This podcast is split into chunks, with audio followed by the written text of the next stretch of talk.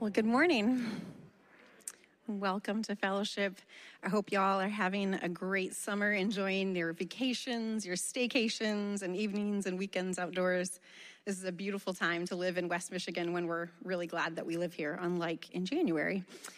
A special welcome to those of you who are joining us online, whether right now or later on in the week catching up.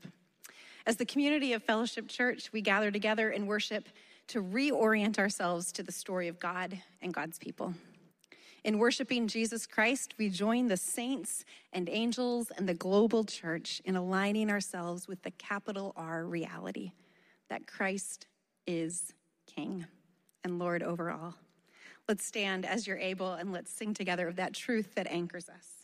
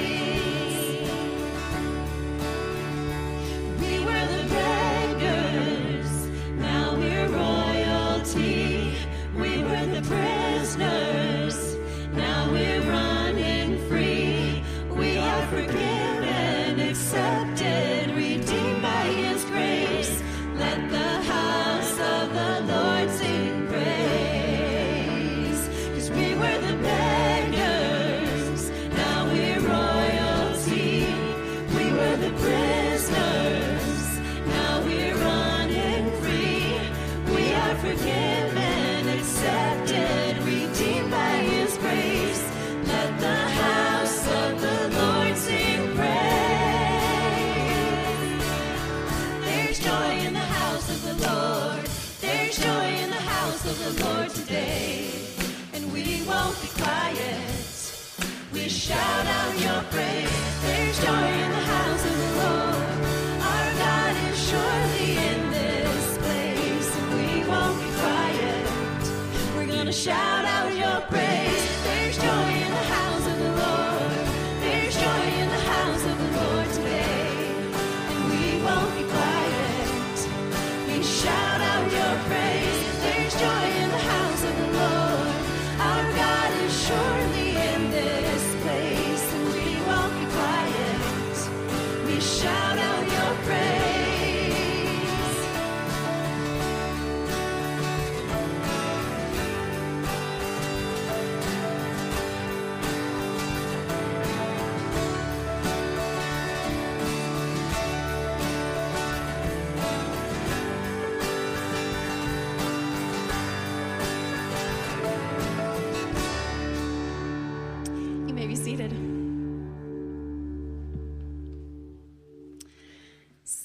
I don't mean to be a downer, but can I be honest with you? I sometimes have a hard time leading y'all in that song because I know that there isn't always joy in the house of the Lord. On any given Sunday, we gather together, we bring a variety of thoughts, feelings, and experiences with us into the room. On the one hand, as followers of Jesus, we recognize the truth that Christ is King and Lord over all. And at the same time, there's pain and darkness, sadness, and desperation in our lives and in the world around us. And we cannot, nor should we feel we have to, ignore it. Easy answers that don't feel true to our situation are especially hard to take as we experience our own and others' pain. So, this morning, true to the theme of Philippians, which Pastor Ross will preach on in a bit, we give thanks for joy in Christ and we bring our laments to God in prayer, which we'll do in just a moment. There are just two things I invite you to keep in mind as we enter into, into this kind of prayer, which is maybe unfamiliar to some. First, lament can be hard to pray because it might feel like we're whining, complaining, or being ungrateful. And God doesn't want to hear that, right? Well, the example in the scriptures, especially the Psalms, show otherwise. Our God lovingly listens to us even while we learn how to wrestle with lament and faith. Second, whether you are discouraged by anything specific this morning or not, prayers of lament are a communal activity. It's a practice. Again, the Psalms show us this. The Psalms were sung together in community. Sometimes communal prayers of lament are for the sake of others. We follow the example of Christ when we weep with those who weep and rejoice with those who rejoice. So, if you are lamenting this morning, we see you, we love you, and we stand in solidarity with you.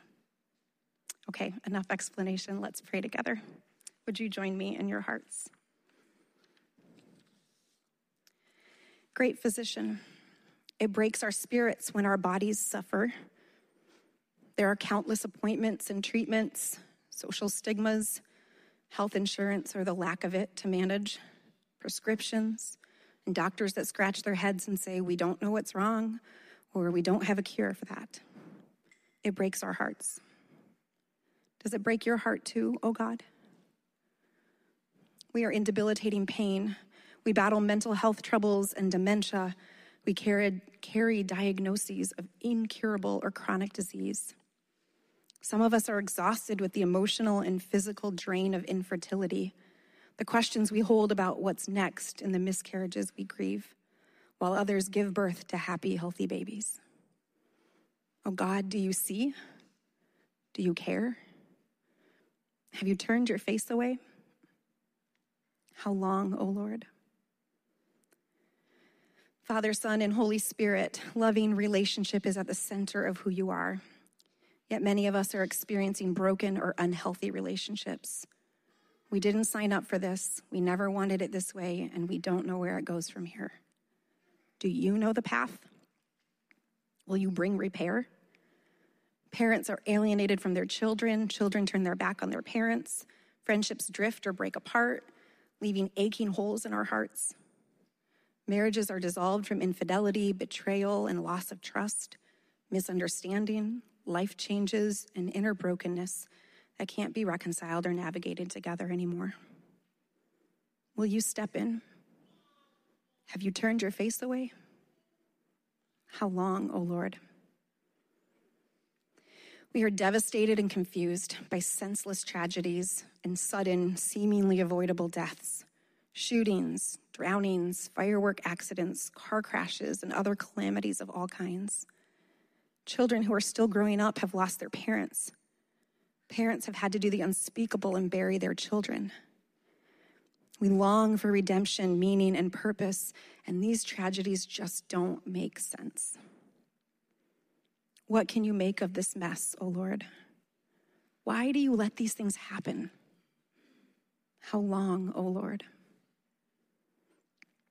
Lord Jesus Christ, ruler over all, addictions of all kinds wreck our lives and the lives of those we love. Day after day, we experience weakness as we succumb to forces that seem to be more powerful than we are. Small victories punctuate falls and steps backward and we wonder if conquering the thing will ever happen. How long, O oh Lord? Our hearts break with loss that comes from moving away from familiar places, jobs, homes, and schools. We chide ourselves for feeling sad, out of place, and insecure. We wish it were easier to settle into our new situation. God of the wanderer, do you hold space for our tears in your heart? Do you care? Loneliness and isolation are so heavy to carry. For some of us, oh God, we simply long for a job that uses our gifts and pays our bills. We need relief from financial hardship, a daily reality that we are never not thinking about. Do these things break your heart too, oh God? Have you turned your face away? How long, O oh Lord? Lord Jesus Christ, you wept when your friend Lazarus died. You experienced the full range of human emotions here on earth, and now you sit at the right hand of God praying for us. And so we dare to give over to you all of our cares and troubles, even as we cling to your unfailing love. It is in your name, O Jesus, that we pray all of these things, mentioned and unmentioned. Amen.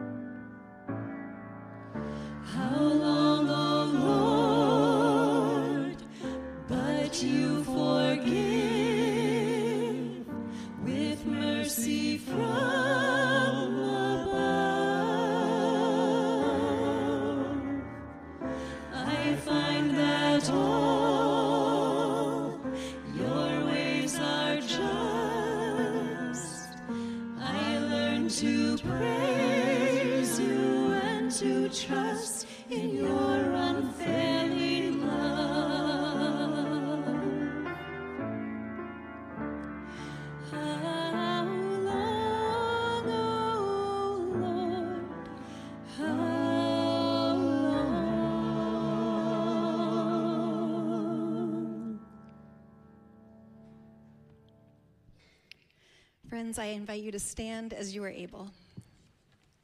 As we give thanks for God's unfailing love, let's use the words on the screen as our assurance of hope this morning. I will speak the one, and I invite you to speak the all. The reign of God is coming. We wait, we hope, we believe. The reign of God is here.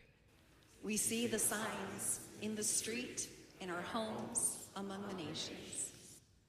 The reign of God is coming. We cry out in longing, for the day of the fulfillment is not yet here.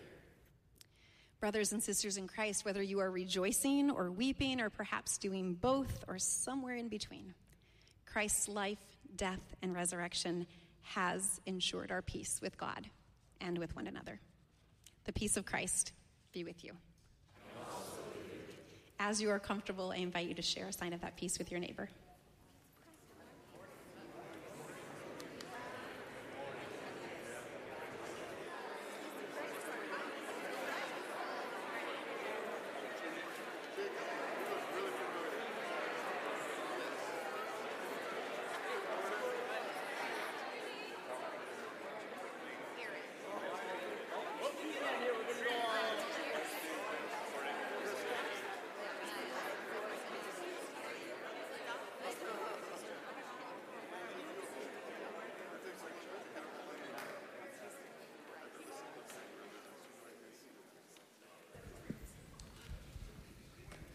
Good morning.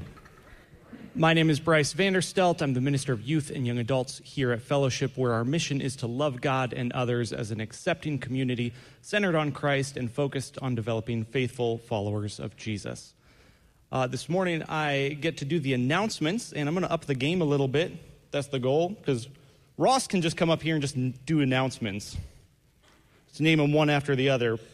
But I like a good transition, so we're going to try to make all the announcements flow straight into each other. You guys will be amazed at the transitions I have this morning. And if we fail, there's no consequences, so it's all right.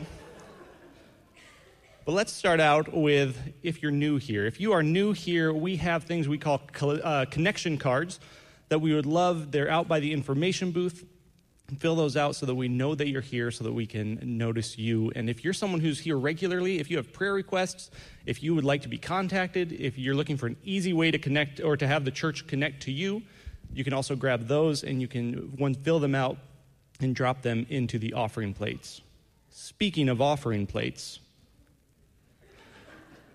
that's also a place where you can drop uh, your checks or your cash if you would like to give here in person. Maybe you guys saw the pastor's video this week. Uh, if you got that in your email, we do want to say a thank you just for all of the financial gifts.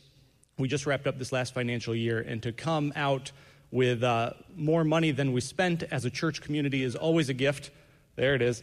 I say, so thank you guys very much, and we appreciate that. If you're at home or if you would like to do uh, giving online, you can do that on our website or in the back of the bulletin. Speaking of the bulletin, there is a Wonder in Worship walk. This is an event that's coming up, and there are, uh, I said in the first service, I can't do better than the first sentence in the bulletin, so I'm just going to read this out. Join us on Sunday, July 30 at 7 p.m. for an immersive exploration of the ways we experience awe in various worship practices. So, this is an event uh, that Jess is leading, and because she is leading it, you guys can trust that this is going to be a well thought out, meaningful time together. Uh, so we invite you to that. There's going to be a number of different ways. Uh, talking with Jess this morning, she did mention it's called the Wonder and Worship Walk, but if uh, walking is not, uh, if there's something keeping you from walking, you're like, oh, if it's all walking, I won't be able to participate. There are different aspects to it. Uh, that walking is just one piece. So we do invite everyone to participate. There will be ways for everyone to take part in that event. Um, speaking of big events coming up, a few of our youth leaders right there. This is, uh, Friday, we have both our middle school and our high school groups heading out on our big summer trips. The, the middle schoolers are going on their first of two trips this summer. They're going to be held, heading to the New Wilmington Mission Conference. So they'll be heading out. I think they have two different cars one heading out on Friday, one heading out on Saturday. And then the high school group is we have 32 uh, students and leaders that are jumping into Keith Brown's bus, which you can see over there this morning. Uh, and we're going to be driving out to Estes Park, Colorado on Friday. Yeah, so we're excited. Uh, these trips are meaningful. Our goal for these trips is that we build relationships both with each other and with God. So we're going to be out there at an event called Rocky Mountain High, which is put on by the RCA, and it is an event where we get to worship God. This is kind of our spiritual retreat uh, event that we have every three years. So we're excited. So be praying for in the next week for all those students and leaders that God would be moving in our hearts and in those spaces. That's all we have for the announcements. But in this moment, I would like to invite all the kids to come up right over here and invite my wife Erin up to help me speak to the kids, as she does at home. But we are going to have our children's moment. So, children uh, of any age that you would like to come down, we invite you to come down and join us down here.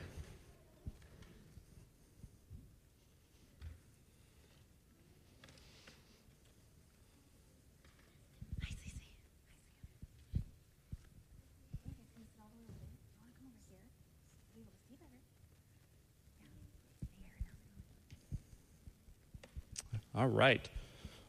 Well, I'm curious. Have any of you guys seen the movie Inside Out?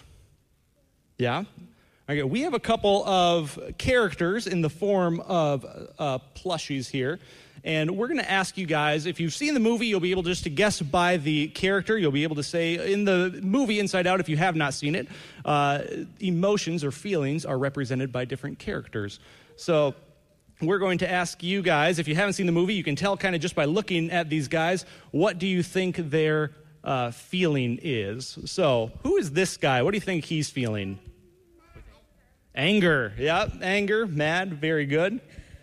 Do me a favor, can you guys show me your best, and you got everyone can do this. This is not just us up here, but show me your best angry face. Give me your best angry face.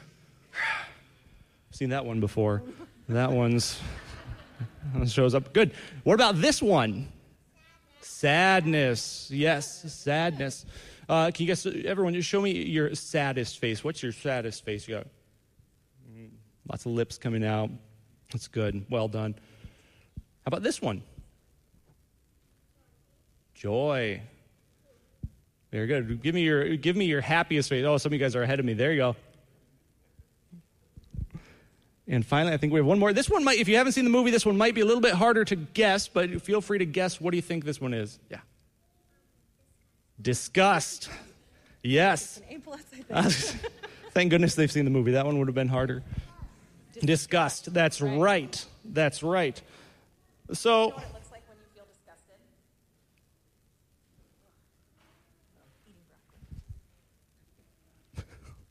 So eating broccoli, rolling your eyes at your dad.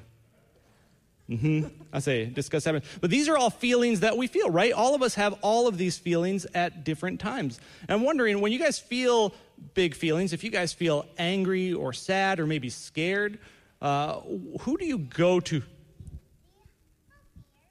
Don't We don't have fear. I know. We're missing one of the characters. I know. I know. I know. We're, we're falling apart. But you're right, fear is in the movie, isn't he? And then he's also an emotion we feel. So when you guys have feelings, who do you go to if you guys have big feelings? If you're sad or angry or scared, who are some people you might go to? Dad, yep. Your mom? You go to mommy, yeah, because daddy's not good enough. in our house, anyway. We're in a phase, that's all right. Well, we heard from in the last service, we had someone come up, Paulette, Miss Paulette said to me, You know what? I go to my dog sometimes, right? Well, maybe you guys have a pet that you go to that can help you feel comforted, right? Mm-hmm. So today, Pastor Ross is going to preach from a book in the Bible that's actually a letter that was written a long, long time ago.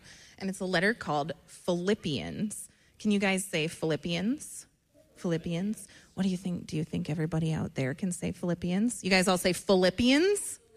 Philippians. So, this is a letter that was written by a man named Paul, and he wrote it to all of his friends in the city of Philippi. That's why it's called Philippians. And in this letter, Paul says to his friends, it doesn't matter what feelings you have or how big they are, if you're scared or sad or mad or really happy, that you can bring all of your feelings to God. Does anybody have any ideas down here about what it might look like to bring your feelings to God? That's a big thing. Rose already did this once, so she has an idea. What's your idea, Rose? Talking to God. That's a great idea. so, bringing your feelings to God can look like talking to God about your big feelings. Does anybody know what word we use for talking to God? What do we call that, Sam? Pray. Very good. So maybe your mom and dad, or your grandma or grandpa, or your husband, Pastor Bryce, or your best friend or your dog aren't around. Um, or maybe they are, but you just want to tell God about your feelings. And that's a great thing. God says, I am always there for you. God is always there in every emotion. Isn't that cool? Yeah? You're talking? I'm great. So we bring our feelings to God. And one of the cool things, too, is I want you guys to look around, and you guys, too, look around. One of the cool things as a church is that we not only have God to come to, to be our friend and to care for us, but we have all of these people who are a part of our church who we can also talk to and help, help us with our feelings, too. So that's part of being a church. So we're going to pray now. And then I'm going to dismiss you. If you're in children and worship, you can go to children and worship. And if uh, you're older than that, you can go back to your parents. So let's pray together. God, we are thankful that you're not afraid of any of our feelings, but we can feel big feelings and that you're always there to hear us through prayer and that you've given us a community and family and a church that can care for us as well. So thank you for each of these kids, and we pray that you continue to go with each of us through the rest of the sermon or service and that you be with Ross as he preaches more on Philippians. In your name we pray. Amen. So, as we speak about God being our friend, we, I invite you all to stand up as we sing What a Friend We Have in Jesus.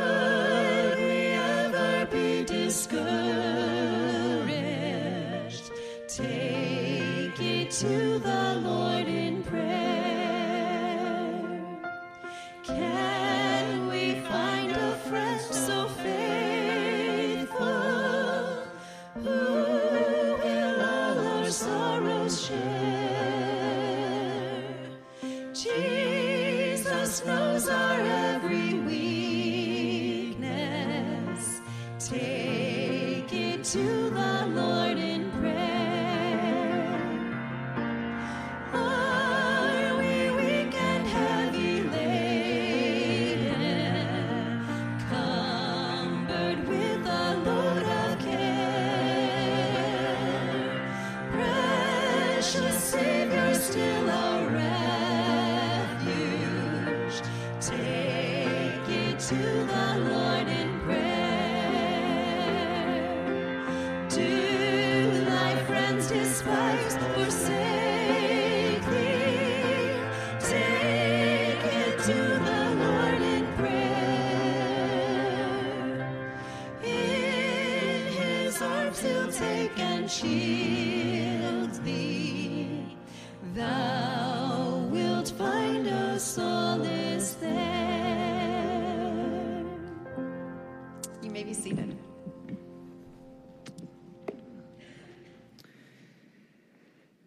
Friends, I invite you now to hear the word of the Lord from the book that we love, Philippians chapter 1 and chapter 4. These are words that I have genuinely thought and prayed over you, Fellowship Church. The good book says, I thank my God every time I remember you. In all my prayers, I always pray with joy because of your partnership in the gospel from the first day up until now, being confident of this, that he who began a good work in you will carry it on to completion to the day of Christ. And this is my prayer that your love may abound more and more in knowledge and depth of insight, so that you may be able to discern what is best and may be pure and blameless for the day of Christ, filled with the fruit of righteousness which comes through Jesus Christ to the praise and glory of God. And then chapter 4 says this Do not be anxious about anything, but in every situation, by prayer and petition, with thanksgiving, present your requests to God. And the peace of God, which transcends all understanding, will guard your hearts and your minds in Christ Jesus. Finally, brothers and sisters, whatever is true, whatever is noble, whatever is right, whatever is pure, whatever is lovely, whatever is admirable, if anything is excellent or praiseworthy, think about such things, and the peace of God will be with you. This is the word of the Lord. Thanks be to God. Let's pray together. Mighty God, strong enough to save and close enough to care, I pray that you would, even now, give us all that we need today in order to live out that text. Even more so, please send your Holy Spirit upon us to inspire us and convict us into whatever you have designed for us in this moment. And to that end, I pray with the psalmist that the words of my mouth and the meditations of our hearts would be pleasing in your sight, O Lord, our rock and our redeemer. And all God's people said, Amen. One of my favorite get to know you games is a game called Would You Rather. It is as simple as it sounds. It's a conversation starter that basically asks the same question over and over, given a choice between two seemingly opposite things. Would you rather this or that? Let's try it a little bit with some of the popular examples first, and then we're going to do it Philippian style. So just say out loud which one is your preference. Would you rather eat Skittles or M&Ms? There we go. That's some passion over there. Would you rather be a dolphin or an eagle? Oh, wow. That was united. Okay. Would you rather be eight foot tall or two foot tall? Those are Guinness Book World Record holders right there. Would you rather live 100 years in the past or 100 years in the future? A lot of past going on there. Okay. Now let's try it Philippians style. Would you rather rejoice or suffer? It's not a trick question. Would you rather live or die? Duh. Would you rather be humiliated or glorified? Yeah, this is not as fun as the other version right now, is it? One more. Would you rather work or rest? We'll come back to those in a moment, but you may notice that the whole game is based on binaries. You're given a choice between this or that and forced to choose in an all or nothing kind of way. If you play this game with groups, and I'm sure many of you have, almost inevitably what happens is someone eventually wants to just go and stand in the middle and pick both, but you can't. It's against the rules for the game. In the English language, when an unnecessary choice is forced upon us, that's called a false dichotomy. Examples abound. In fact, here's one from some art from about 100 years ago, the year 1901. It's called The Young American's Dilemma. You got the guy in the middle scratching his chin. He just graduated from public high school. And the choice before him is Shall I be wise and great, or shall I be rich and powerful? As if those are the only options and they're incompatible. It's a binary, it's a this or that scenario. Here's a few more examples. On the left side, we'll have a sign that is saying America, and the choice is love it or leave it. Again, as if those are the only possible options, no other way to think about it. Or also, faith and science are put forward as road signs going in opposite directions, as if you must choose one or the other, and there's no other way. Of course, that's not accurate. The uh, there's a cartoon that caught my attention and maybe you can relate to this one. You go up to a front desk somewhere and the person says do you want to donate $15 to feed starving children or do you hate children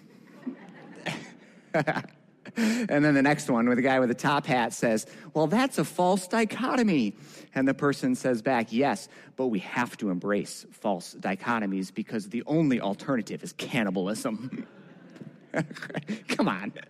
If you've lived on planet Earth for a while, you have probably figured out that not everything is an either or situation. Many things, often, it's more of a both and kind of scenario. So, so a couple more examples.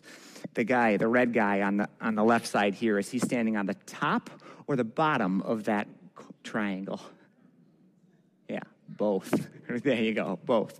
Over here, is that a picture of a large cat face or is it a bunch of small pictures of flowers? Both. Why am I doing this with you this morning? Here's why. In studying the book of Philippians, especially this week, what caught my attention is that it is a book of paradoxical opposites that are brought together and held together throughout this short book of four chapters.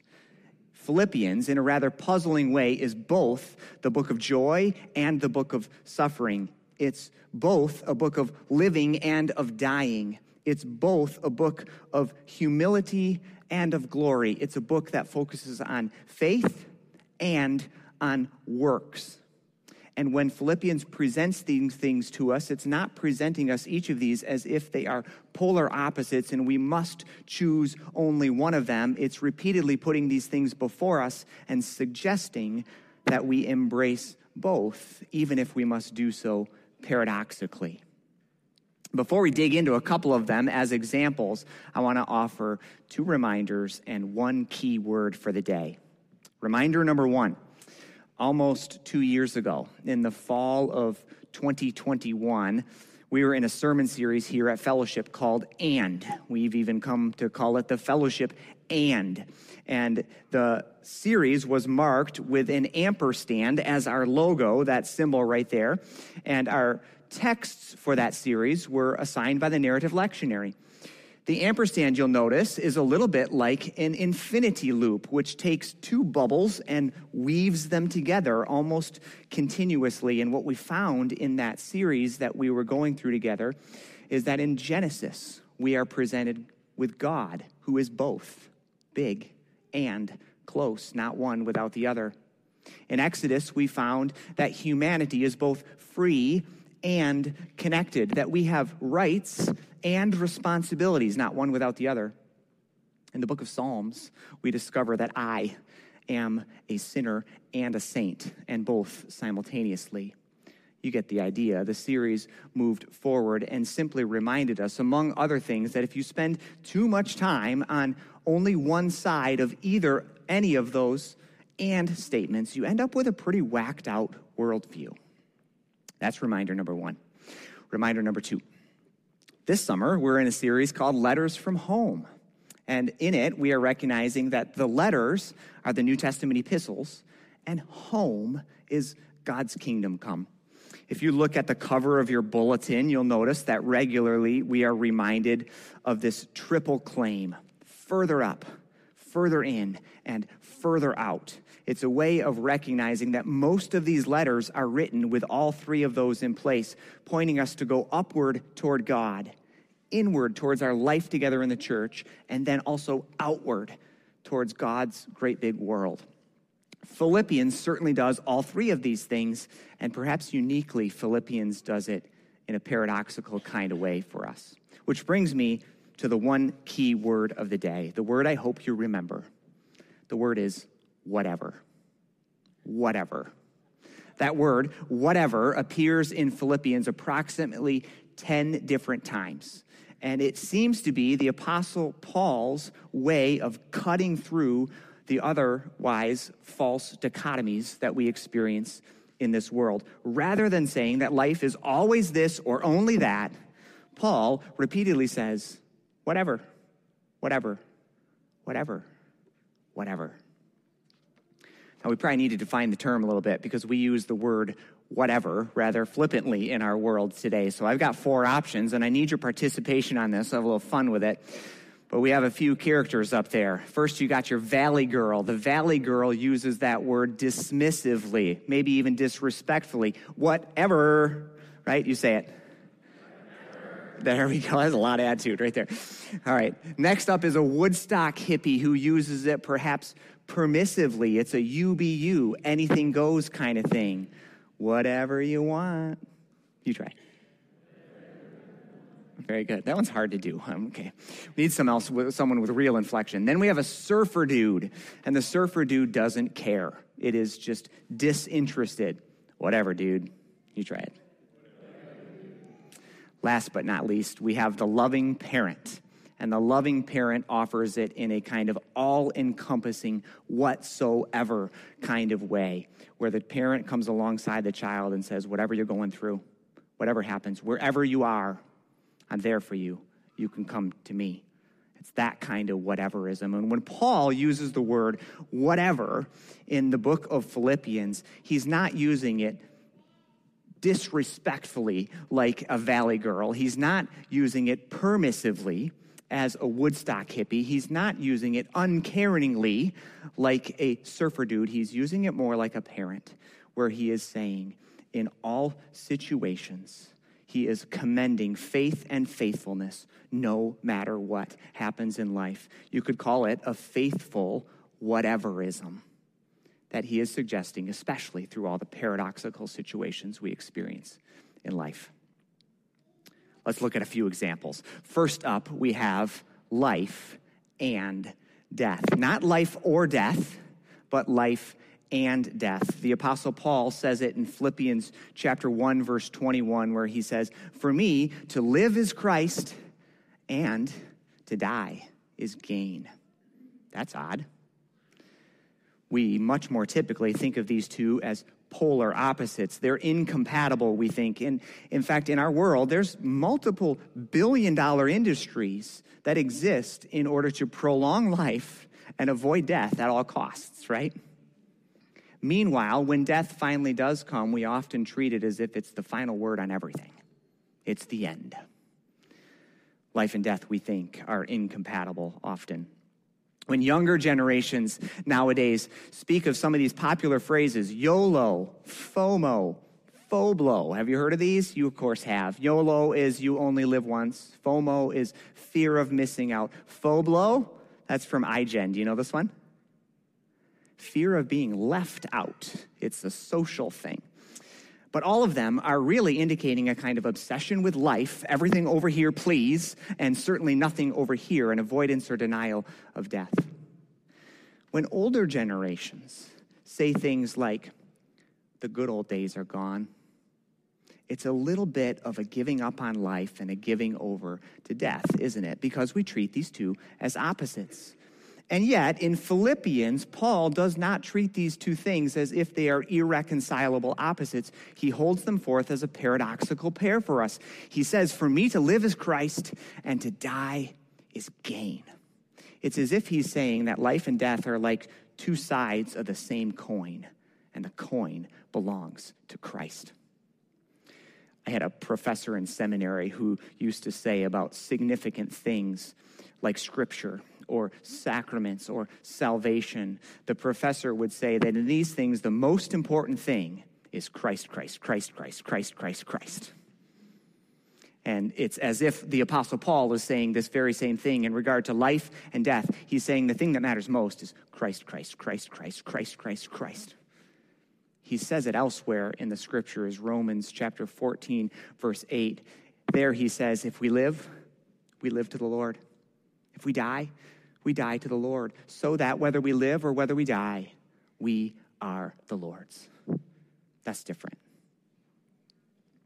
I recently had the opportunity to read someone else's mail, fitting to our series for this particular summer. It was a letter, a two line letter from the 1970s, a pastor in Cambodia. Now, remember, in that time, I'll remind you, Cambodia was called the Killing Fields. It was at the time of the reign of terror of Pol Pot. And this pastor was writing a letter to his congregation, people he knew and loved. And he wrote a two line letter and it simply said this My dearest friends, for me to live is Christ, and to die is, and to die is gain. Please pray that this will be worked out in my life. Sincerely, your brother in Christ. Who? Can you imagine asking some of your closest friends to pray that very thing, thing over your life here and now? It makes me wonder about all the inconsequential things that I sometimes obsess over in daily life. Any guesses how the Apostle Paul ends this section about life and death? He ends it by proposing a faithful whateverism. He says, whatever happens, this or that, whether living or whether dying, whatever happens, conduct yourself in a manner worthy of the gospel. After looking upward, Philippians moves onward and invites us to look inward to our life together in the church. And now, the odd paradoxical pairing that we are giving is happy feelings and hard times. And once again, of course, we think that these things do not belong together at all. They are, in fact, polar opposites, we think. And the best way to have happy feelings is, of course, to avoid hard times by all means, right? And if you are in the midst of some kind of hard time, we think, we don't ever expect that there will be happy feelings in the midst of them. It's pretty common sense, right? Over here, we recognize everybody wants to be happy. We want it for ourselves, we want it for the ones we love, we want it all the time. And we think that happiness happens when times are good, when the money's flowing, when life is stress free, when you are healthy and happy, that life is good, that's when we expect things to be happy. Meanwhile, if you're over here and, and your health is down, anxiety is up, your relationships are strained, work isn't working, whatever it might be, if times are hard, the last thing we expect is to be happy if there's ever been an either or situation in life, this one seems to be it. They seem to be at odds. And yet, Philippians says, not so fast to such a false dichotomy. Let me give you just two uh, of the nicknames that help illustrate for us. Perhaps you know this. If not, I'm happy to tell you. The book of Philippians' first nickname is the book of joy. It's called the book of joy because it has an irregular abundance of happy terms in it from the first chapter to the last and evenly distributed throughout you'll find a constant tone of gladness in the book of philippians. Tally the terms and you'll find that even just the word joy and rejoice appears 16 times. That's a lot. You can add to that some of the other terms that the Apostle Paul uses in there, where he speaks of friendship and affection and of fondness and of partnering with these people whom he loves. And you get the idea. The whole mood of the book is happy, it's the book of joy. And if you read it this week, which I hope you do, I think you'll find that that's the mood.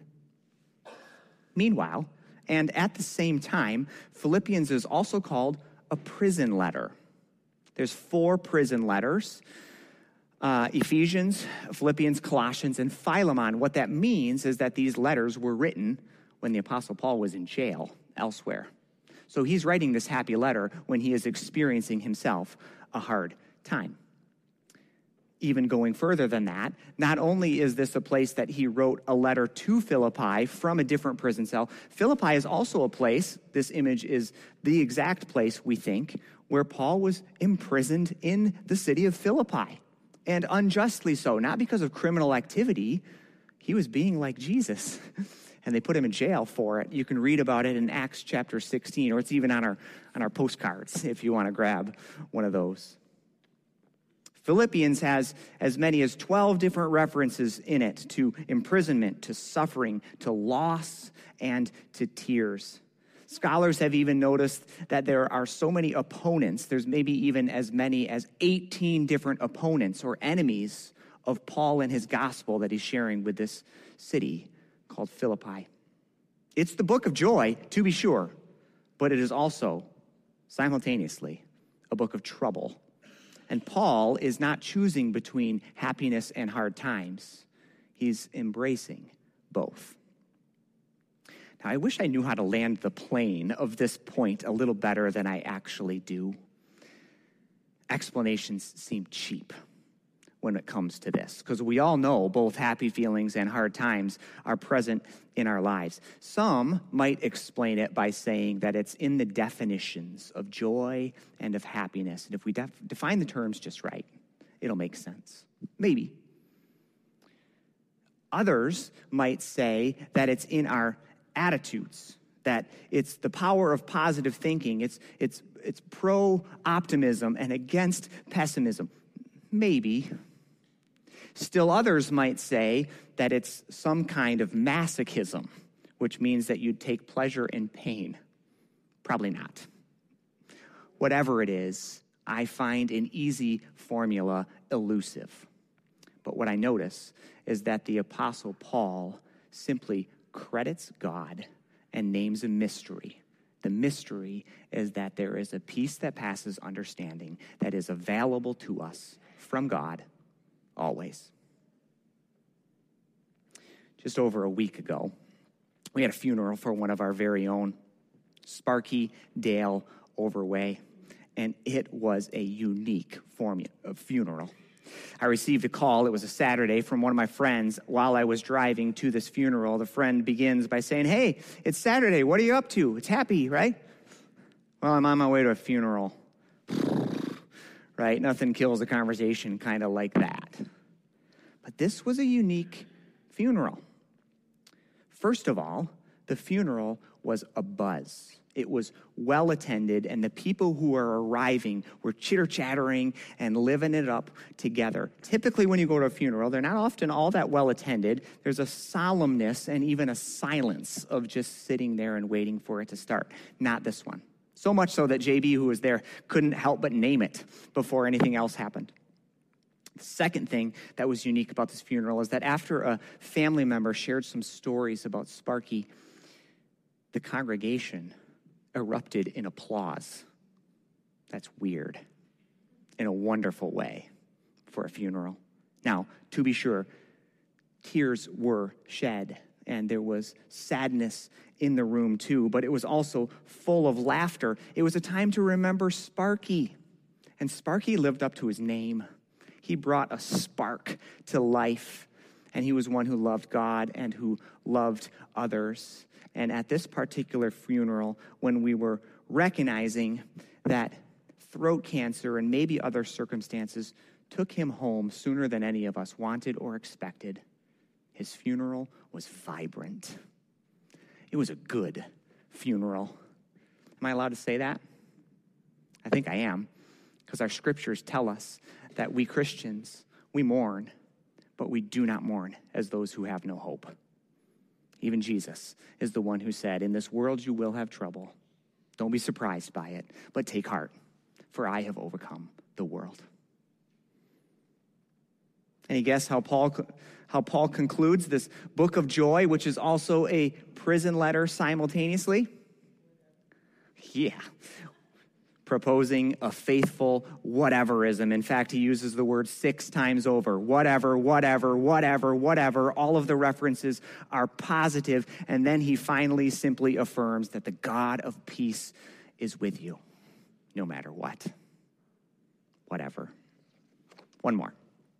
After looking upward to God and inward into our life together in the church, Philippians invites us to look outward to our life posture in the world. And here, the peculiar pairing is a life posture of either running or resting, or both. And of course, in this instance, maybe more so than the others, we all have our preferences and we pick our sides. So, over on this side, on the running side, some of us are runners, right? I mean, we are achievers, we are doers, we find and feel our worth by working. If you are a runner and you're planning a vacation, it's going to be a trip. That's what we call it in my family. It's a trip, which means it's a go, go, go kind of thing. There are things to do, there are sights to see, and when your vacation is over, you need a vacation from your vacation because you were going so hard. If there was a slogan to be had on this particular side of life, the running side of things, it's, it's a t shirt that I received at a mission conference. It's always stuck with me. The slogan was, You have one life, do something, run. On the other side of the equation is the resters. Some of us are resters. We're chill, we're present in the moment over here, a, a life of hustling and bustling and hurrying, that's an undesirable life. On this side, if you're planning a vacation, guess what you're seeking? A lazy chair, an infinity pool, and a drink with an umbrella in it. if there's a slogan to be had on this side of the equation, it's, I'm a little embarrassed to admit this, but I heard Delilah say it this week on the radio.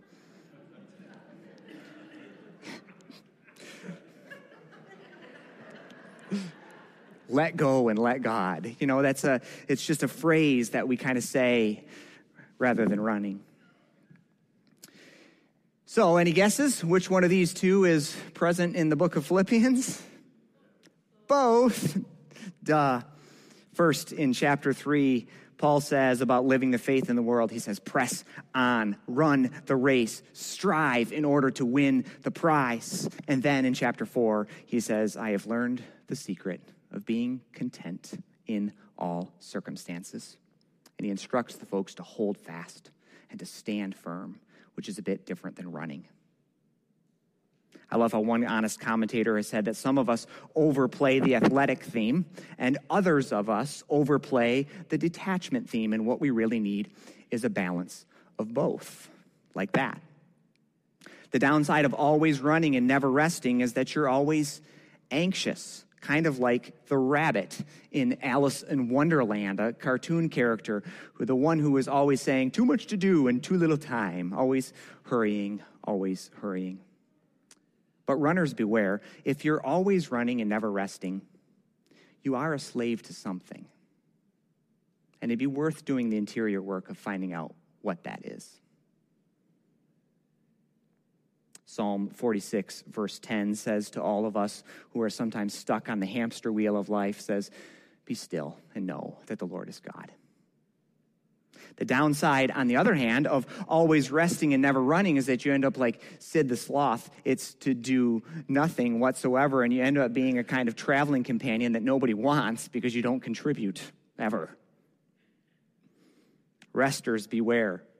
If you're always resting and never running, you just might be wasting your life. I'm convicted by the words of a pastor in Japan, the founder of the Friends of Jesus movement, who said, I read in the Bible of a man called Christ who went about doing good. It is very disconcerting to me that I am so easily satisfied with just going about running and resting, and both of them integrated, woven together. That's the Philippians way. And Paul ends this section also by commending yet again another faithful whateverism. He says, I have learned to be content, whatever the circumstance. Content to be running, content to be resting, and content with a balanced rhythm of both.